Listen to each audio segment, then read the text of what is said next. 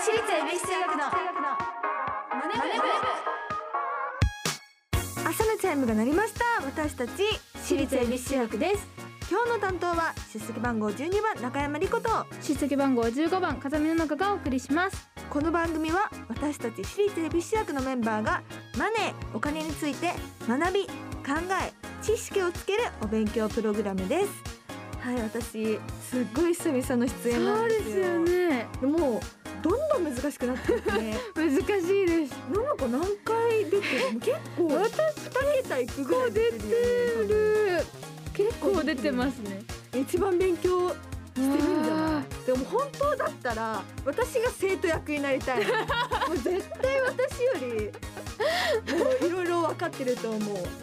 ーいやいや。ちょっとうねうまく説明できるかわかんないんですけど。はいどうですか？もう毎回聞かれてると思うんですけど無駄遣いせずちゃんとお金管理できてますか？ののかさんは。最近は結構そのねこの番組で私結構あのコンビニでいろいろ買っちゃうっていうのをたくさん言ってたんですけど、うん。最近は買おうとしても我慢して家まで帰れるようになりましたね。偉いじゃん、はい。成長してるね、はい。リさいコちゃんはなんか私？はい。私も最近まあエビ中ライブだったり忙しかったじゃん、うん。でなんか買い物できる時間がそんなにないから、うん。全然今おお。ねお金使ってないです。じゃあちょっとまたゆっくりできたらい。ろいろ買いに行ってください。買いに行っちゃいます、はい。最近すごく暑い日が続いてますが、はい。サマーストックという言葉をご存知でしょうか？なんだそれ。猛暑関連銘柄ほとも言いまして、う。はい。気温の上昇に伴って売上高が伸びる企業でうん。夏に買われやすい銘柄のことですは例えばエアコンや飲料アイスい。うん。などに関連する銘柄が挙げられますおお。確かに夏になるとさもう一気にみんなアイス食べたくなったりさ確かに。そりゃねうん。夏に伸びるいやでも夏になるとののかが需要が上がるものって何かありますか？えー、なんだろう。あ、そうちょうど今日、あのプールが始まって。プール始まったの？プールが始まって。入ってきたの？入ってきました。そう。まあ学生だねだからやっぱりプールはね暑いから、そうだよね、ね冬はね入んないけど、うん。夏だと暑いから入りたくなりますねやっぱり。うん。そっかこうやって聞くとまだそうだね。中学生だもんね。はい。いいな。私はなんだろうな最近あのー体にピースの飲料の飲み物あるじゃないですか。最近それにハマっててえなんか暑くってあのー暑いなって思ったらそれがすっごく飲みたくなるんですよ最近。だから私は夏になると体にピースのあの飲み物がうん。飲みたくなりますね。はい。毎回お題を決めて予習メンバーが先生となって勉強していきます。本日のテーマは忙しい人におすすめの投資って何？そしてこのマネ部でお金を勉強していつかは自分たちで事業計画まで立てられるようになりましょ番組ではメッセージをお待ちしています。メンバーと一緒に学びたいお金にまつわる疑問質問をお待ちしています。ラジオ日経エビチューマネ部ホームページメッセージフォームからまたツイッターハッシュタグエビチューマネ部でお待ちしております。うそれでは私立恵比寿役のマネ部今日も始めていきましょう。ののか修行の挨拶お願いします。起立気をつけ礼私立恵比寿役のマネ部この番組は東京証券取引所の協力でお送りします。アリとキリギリス。いい湯だな。おやキリギリスくんじゃないか。アリ課長ご無沙汰しております。奇遇だね。東大会社を辞めてからは。念願のファイヤーを達成したのでもう投資もやめて現金にしちゃったんですよ。えもう現金にしたの？相変わらず君はお気楽ですね投資も辞めてしまうとファイヤーにならないでしょ。うその点私は職場で投資を学び働きながら資産形成を続けていますよ。また投資をしようかと思うのですが買い時もわからなくなってしまって。無様だなキリギリス君。私のように賢い人は一気に現金化などせず投資と一生付き合っていくんです。退職後の資産運用法も学んでいますよ。つまりはステイマーケット。これこそが余裕を持って余裕を増やす。JPX マネブラボ。投資に関する最終決定はご自身の判断でなさいますようお願いします。東京証券取引所。私立恵比寿中学のツイッターハッシュタグエビチューマネブでお待ちしております。今日の授業は忙しい人におす。す。めの投資って何ガラガラガラガラいやー夏休み前で忙しい忙しい。はい中山先生が授業を始めます。うーん忙しい忙しい。風見どうしたんだ？何がそんなに忙しいんだ？あ中山先生。勉強とか習い事が忙しいのか？いえお弁当の献立が難しくって明日は何にしようか考えないといけないし帰りにスーパーで何買わなきゃいけないか考えないといけないし。お前は学校にお弁当を食べに来てるのか。お弁当のことを頑張る前にお勉強を頑張りなさい。中山先生だったらどんなおかずがいいですか？あーでもねあのなんかお弁当箱にさ、うんあのなんかステーキとか入ってたら嬉しくない？いいねいい。でもやっぱり先生が好きだったのはあのそぼろ。あー美味しいいですねや美味しいよね。食べたい。ってことはどうでもいいんだ。今そんなのはどうでもいい。早く教科書39ページ目。忙しい人におすすめの投資って何を開きなさい。投資と聞くとハードルが高いイメージを持っている人も多いようです。はい。東証マネ部の投資ってどんなイメージ？の記事によると投資や資産運用は難しいと思いますか？という質問に対して33.4%の人がとても難しいと答えていて、やや難しいの39.8%を合わせると73.2%の人が難しいと感じているようです。うんうんいや難しいよね。そうなイメージありますねやっぱり、うん。うん。あのーその舞台でお世話になったメイクさんとも話してたんだけど、やっぱ興味はあるらしいけど、うんうん。どうやってやればいいのかわからないってういうん意見を聞いてう、んえぜひこのラジオ聞いてくださいってあ言っておきました。いいですねはい。確かにプロの投資家さんたちは業界や企業の分析、日々の社会情勢のチェックもやっています。はい、とはいえそこまでやるにはお勉強が必要になってきますし、うん毎日時間を取られてしまいますよね。はいはいでもそこまでしなくても誰でも簡単に投資をして資産を運用する方法があります。はいそれは自分で株式を購入しなくても運用を他人にお任せする金融商品なのですがはい。この金融商品を何というでしょうか？おおなんていうでしょうか？でもこれはもうののかもうお勉強したらしい。そうですね。ですね。私で先日やりまして、これはあれですよね。投資信託ですね。お正解です。おおやった。はい。投資信託というのは投資家さんたちからお金を集めて、集めたお金をプロが代わりに運用してくれる商品です。はい。投資信託にもいろんな種類があって、どのように運用するのかが違ってきます。はい。例えば国内の株式を中心に投資していく投資信託もあればはい。海外の株式を中心に投資していくもの他にも債券を中心にしたものや中には自動運転やロボットなどをテーマにしたものがあります。はい。自分が運用したい方向性に合った投資信託を選んであとはプロにお任せすればいいので自ら企業を分析したり株式を売買する必要はありませ。うんーんなるほど。うん、いいねじゃあこれはもう自分が分からなくっても投資家さんにお願いすればもうやってくれるっていう知識もなくてもプロ並みのことをやってくれるっていうことはらしいです。いはい。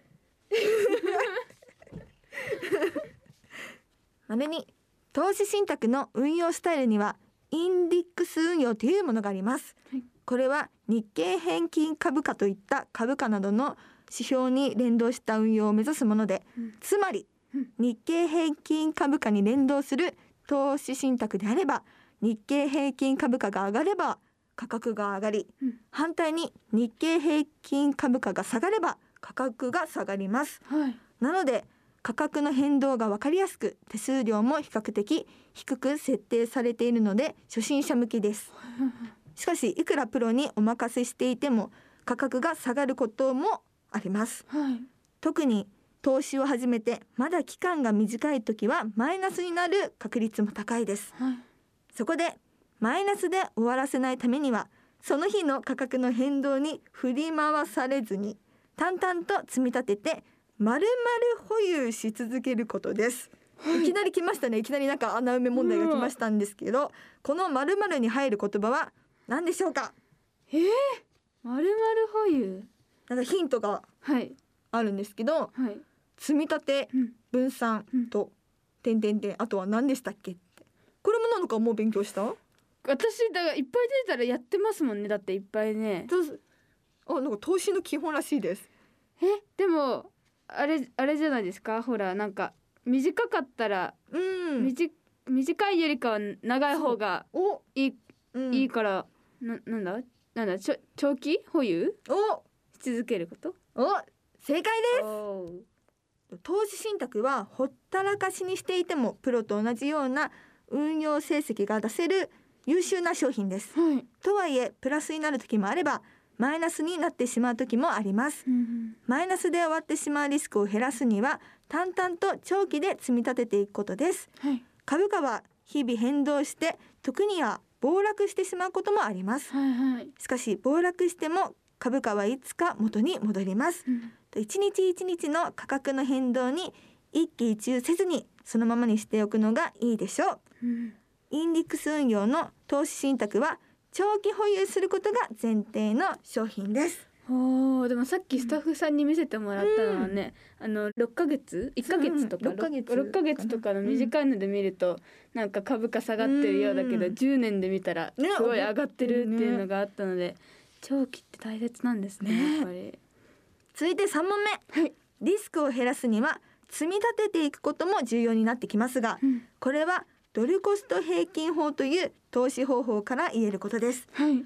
聞き慣れない言葉ですが、うん。これは常に一定金額を定期的に購入する方法ではい。投資信託でよく使われる方法です。はい。この方法は価格の変動リスクを抑えるためのもので一定額ずつ投資をすると購入額が丸々化されます。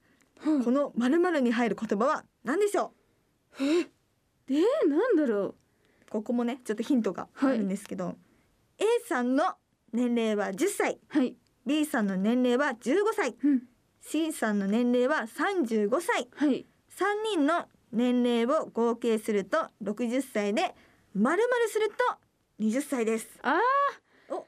あれです。これは平均お。ですね。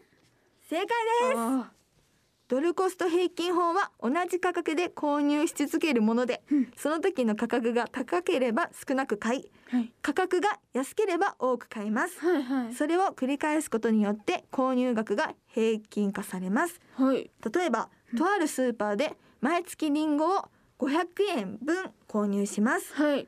ある月はリンゴ1個が100円だったので5個買うことができました。はい。しかし翌月は250円になっていたので2個しか買えませんでした。うんうんその翌月は1個50円だったので10個買うことができました。はははこれがドルコスト平均法の買い方で高値でたくさん購入してしまうリスクを減らし安い時には多く購入することができます。うん。また同じ金額を積み立てていくので値動きをいちいちチェックする必要はありませんし自動積み立ての設定を使って自動的に毎月決まった日に積み立てられるようにしておけば手間もかからず簡単です。うん。うん、なるほど。なるほすごい。下がったり高くなったりとかもう関係なしに毎月決まった額をうん。淡々とやっていきましょう。っていうことです。わかりました。か？はい。わかりました。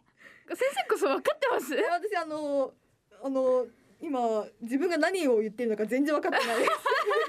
大丈夫ですか野々花さん？はいわかりました。大丈夫です。ちゃんと学べました、はい。大丈夫でした？大丈夫です。じゃあ野々花はうん。毎月お決まりで買っているものなどあるありますか？えー、私もうなやめちゃったんですけど、うん。小学生の頃まではあの毎月出てるなんだあの漫画が少女漫画が何個か入ったでっかいやつ、ぶっといやつ、あれを毎月すごい楽しみに買ってましたね。私も買ってた、うん、え付録ついてるやつ。そうです。あ買ってた。わかる。あれすごい好きででしたね。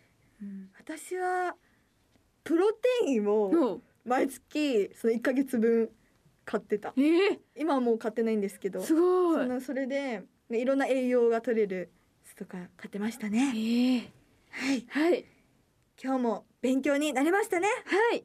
最後に今日の忙しい人におすすめの投資って何を？先生なりにまとめると。焦らずに長期で見ましょう。次回もしっかりお勉強していきたいと思います。ラジオ日経。私立恵比寿中学のマネ部。私立恵比寿中学のマネ私立恵比寿中学のマネ部。エンディングですはい。久しぶりのマネ部でしたけどどうどうでしたか？いやーどんどん難しくなっていきますね。難しいですよね。難しいですね。難しいけど、でもなんか納得するとあなるほどなってなるから面白いですね。ちゃんとこれを学んでおけばね絶対将来とかね、うん。将来じゃなくてもう今でも、うん。もうためになることだからちょうんっとね頑張りましょう野中さん。はい。頑張ります。はいはい、ここでお知らせです。デジタルシングル新未来センセーションが配信中です。はいそしてライブでは、はいメジャーデビュー10アニバーサリーツーマンゼップツアー放課後ロッケンロールが7月21日木曜日のゼップ名古屋を皮切りにスタートいたします。はいはい、豪華なアーティストさん方とツーマンライブさせていただきますので、ぜひ皆さん遊びに来てくださいお。願いしますそしてそしてエビ中夏のファミリー遠足略してファミエン in 山中湖2022が8月6日の土曜日8月7日の日曜日の2日間山中湖交流プラザキララシアター響きで開催されます。はい。詳しくは私立恵比寿中学オフィシャルサイトをチェックしてみてください、はいお願いします。ここで次回の宿題を発表します、宿題はお金が貯まる人の習慣って？です。番組ではメッセージをお待ちしています。今日の授業の感想次回の宿題についてメンバーへのメッセージ。宛先はラジオ日経エビチューマネ部ホームページからまたツイッターハッシュタグエビチューマネ部でお待ちしています。それではまた来週私立恵比寿役のマネ部。ここまでのお相手は出席番号12番中山莉子と出席番号15番風見の中でした。お疲れ様でした。私立恵比寿役のマネ部。この番組は東京証券取引所の協力でお送りしました。投資に関するご判断はご自身の責任において行われますようお願いいたします。